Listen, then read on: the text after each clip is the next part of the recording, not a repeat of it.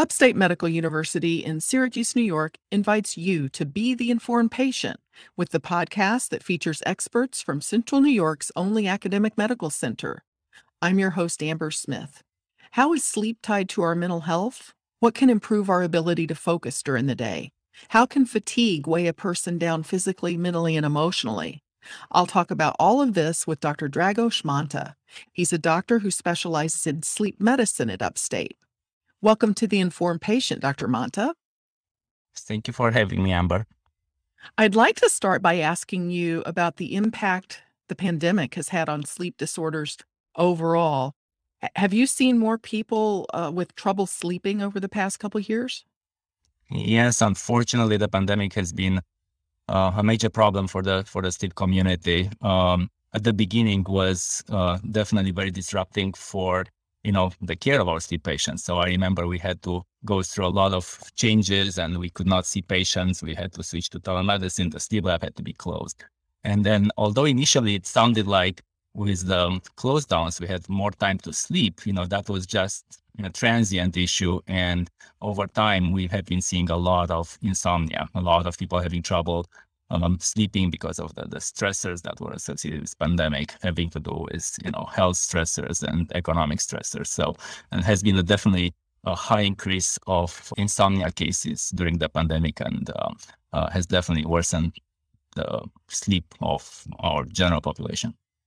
So, if the sleep disturbances are tied to stressors, economic or the fears of COVID and that sort of thing, is there a risk that those disorders would become chronic or or will they resolve when the stress resolves? In some patients, definitely a stressor can cause long-term consequences. A significant um, uh, stressor can be a precursor or a risk factor for chronic insomnia not not in everybody. A lot of people can recover from a from a stressor, but some people will develop chronic insomnia um, after a significant stressor. We see um, a lot in patients that undergo, you know, major accidents, for example, or major health issues that uh, chronically can have problems. So yes, it, it could be a problem in a certain subset of patients. Well, let's talk about how the quality of sleep helps maintain mental health what happens in our bodies while we sleep and, and what physical impact does that have on our mental state? Well, uh, a lot, a lot happens during sleep. I, I think we know a lot about it, but we, there is a lot that we don't know. But in general, we all know that sleep is essential. There, there is no way we can survive without sleep. Um, you know sleep is restorative uh, for you know your brain and and, and your body so um, it's it's imperative to ser- have a certain amount of sleep um, every night um, and people that are sleep deprived have um, significant you know long-term consequences both medical uh, and then psychological so definitely i think people feel a difference if they've had a good night's sleep you know they tend to wake up feeling better than if they've had a, a bad night's sleep um what happens physically and mentally and emotionally when we're fatigued? Are we more likely to make mistakes? Yeah, I mean, definitely there are you know, numerous health consequences of poor sleep quality or sleep deprivation. Definitely your performance will be decreased. Definitely you are going to be at higher risk of um, you know, accidents, for example, that the one that comes to mind right away is increased risk of motor vehicle accidents when there are long-term medical consequences. You know, sleep deprivation and insomnia are associated with increased cardiovascular risk on the long term. Um, there is an increased risk of dementia with sleep deprivation, um, as well as an increased risk of, of cancer. Non-restorative sleep or sleep deprivation have a lot of short-term and long-term consequences. I'd like to ask you, as a sleep expert, what you think of daylight saving time and how the body reacts to dark mornings versus dark nights. The sleep community for a while has been advocating against um, uh, the the daylight savings time because the forced uh, change in the sleep habits twice a year have a lot of consequences, especially during the, the spring uh, time. There is an increased risk of sleep deprivation, increased risk of, motor, again, motor vehicle accidents, and even increased cardiovascular risk, including risk of heart attacks in the week following the, the fallback time. The sleep community has been advocated for permanent universal um, time uh, rather than switching to day, daylight um, save, uh, saving time every year. So our body will just adapt to the natural fluctuations in sunrise and sunset times without noticing? That's correct because the light is the biggest, you know, um, contributor to your circadian rhythm or your sleep rhythm. So your body will just uh, follow the natural, you know, light cycle. Well, I'd like to ask you about the advice you give patients to get quality sleep. What can a person do if they have trouble falling asleep when they, you know, get into bed and lay down? They just can't go to sleep. So there are a lot of lot of factors involved in maintaining a good um, sleep habit. Um, probably the most important is to maintain the regular sleep hours. Um, so keeping the same um, bedtime and waking up time every day. There are two processes that tend to um, maintain our sleep cycle. One of them is the homeostatic uh, process. So you are sleepier and sleepier the more you're awake, but also there is a innate circadian rhythm. So we all have a certain higher propensity of falling asleep during the night uh, and less chance of falling asleep during the day. So aligning those two processes generates the best sleep. So um, keeping the same hours is probably the, the most most important. Um, the second one is probably getting enough light exposure during the day, especially during the morning. The light is the one that maintains that um, circadian rhythm, and getting enough exposure to light during the day it's very important. And not getting too much exposure to light during the night, which is a common thing that happens, you know, with you know too much light exposure at night, watching TV, staying on the computer all night. So those are probably the most important things. There are a lot of other things, um, like making sure you get you know exercise every day. Caffeine is also a big big problem. So not having you know caffeine late in the afternoon, um, it's it's important. Is there anything special someone should do if they go to sleep okay, but then they have a tendency to wake up in the middle of the night and then they can't get back to sleep? We see this in patients with insomnia. Um, and what we recommend is um, if, you wake up and you really cannot fall back asleep within reasonable amount of time, which for most patients it's probably 15, 20 minutes, we recommend getting out of bed and um, ideally even going out of the bedroom and doing something in low light um, until you become sleepy again and return to your bed, you know, in your bedroom only on your, on your, on your sleepy and ready to go back to sleep. This is Upstate's The Informed Patient podcast. I'm your host, Amber Smith, talking with Dr. Dragos Manta.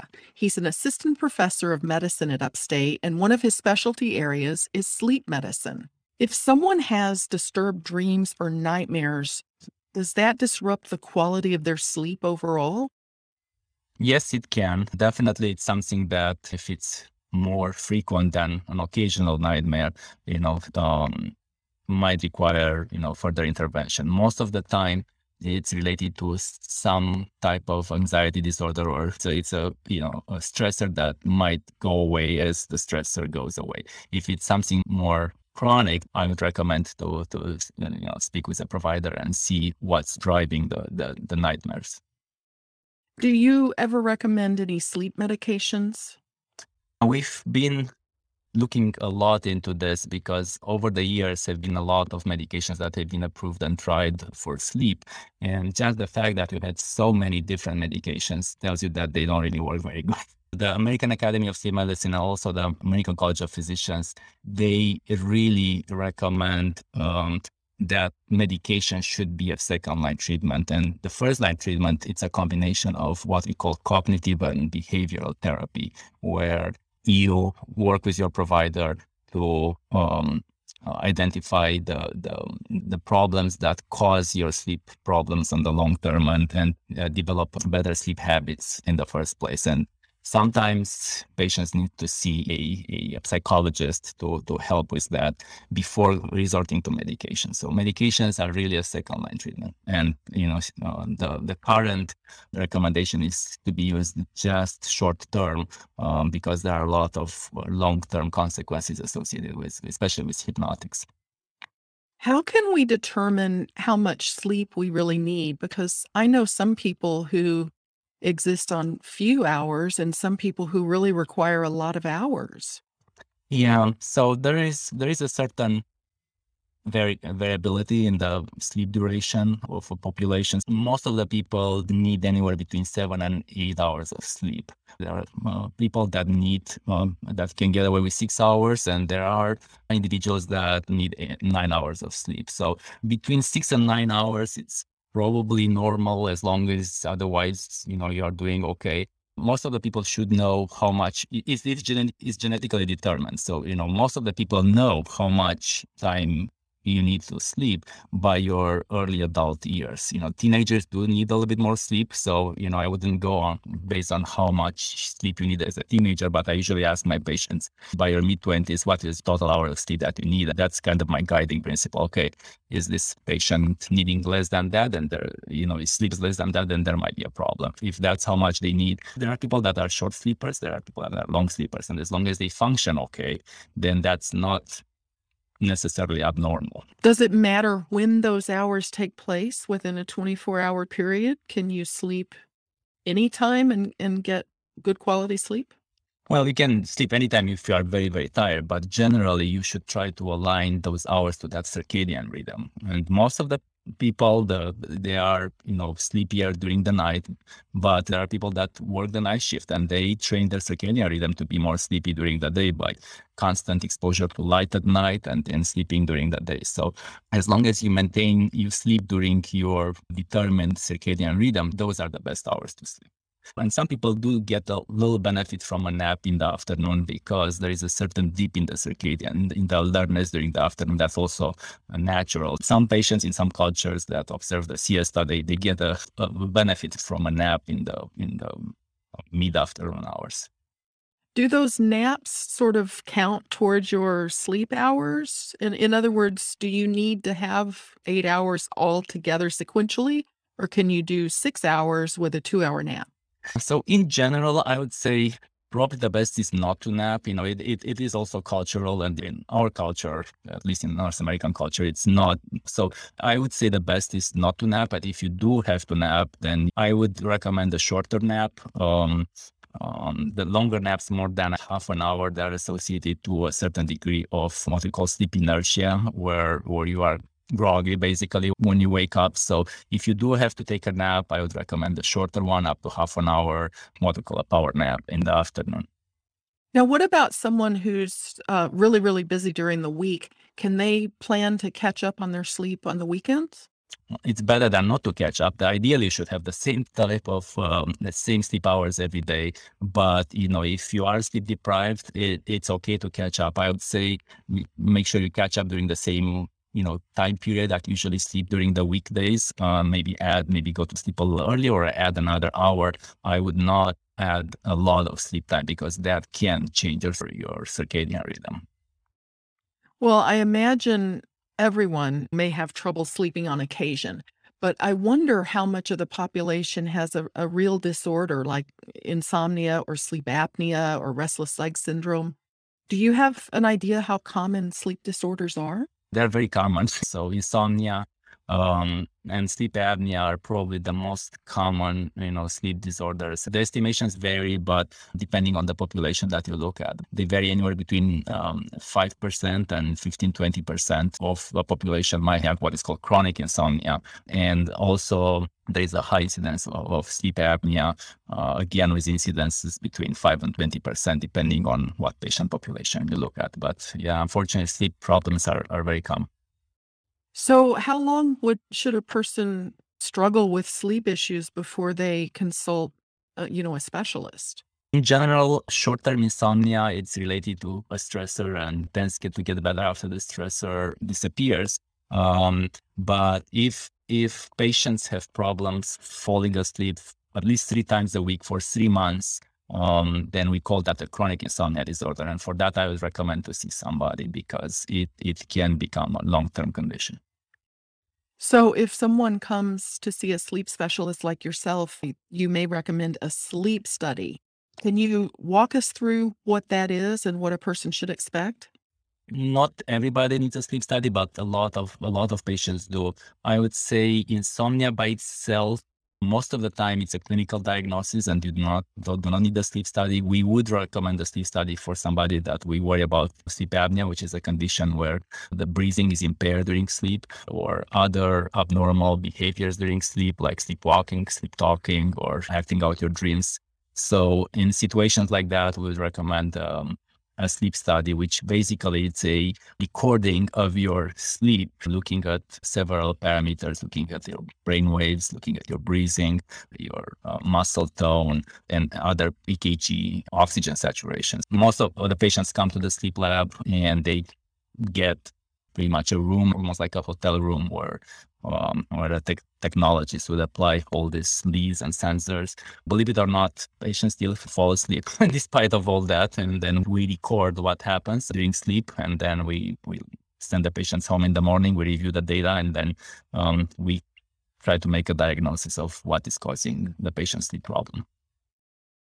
Do you think if someone's um, partner is snoring uh, at night that they need to see a sleep specialist?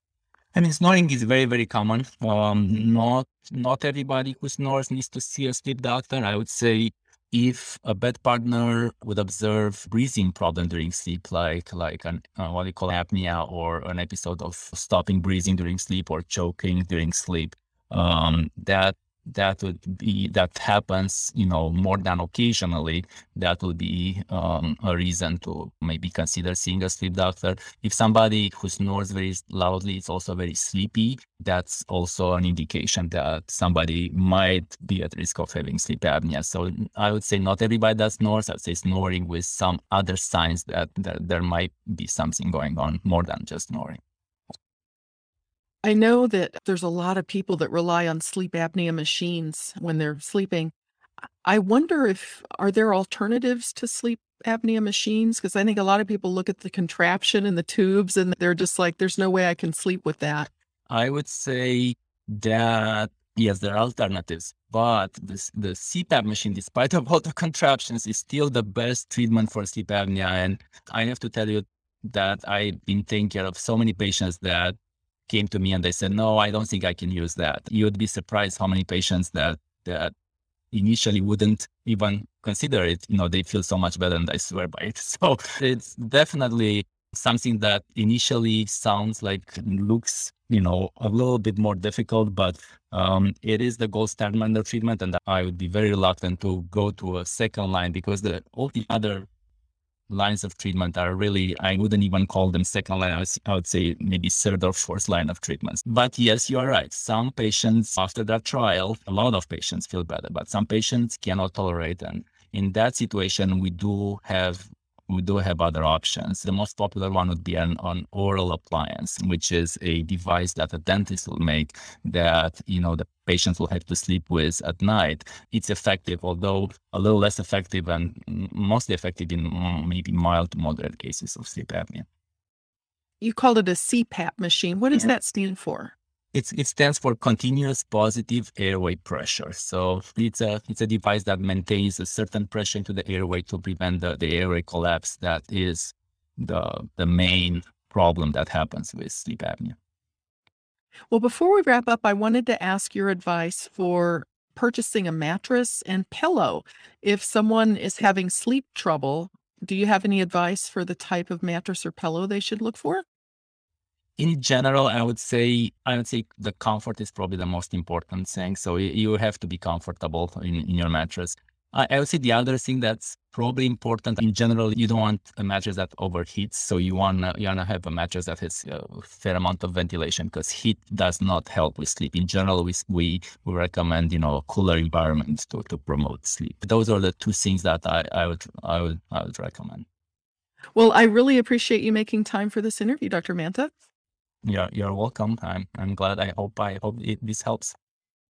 My guest has been Dr. Dragos Manta. He's an assistant professor of medicine at Upstate who specializes in sleep medicine.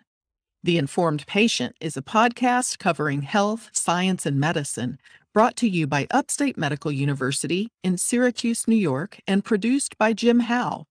Find our archive of previous episodes at upstate.edu/informed. I'm your host, Amber Smith, thanking you for listening.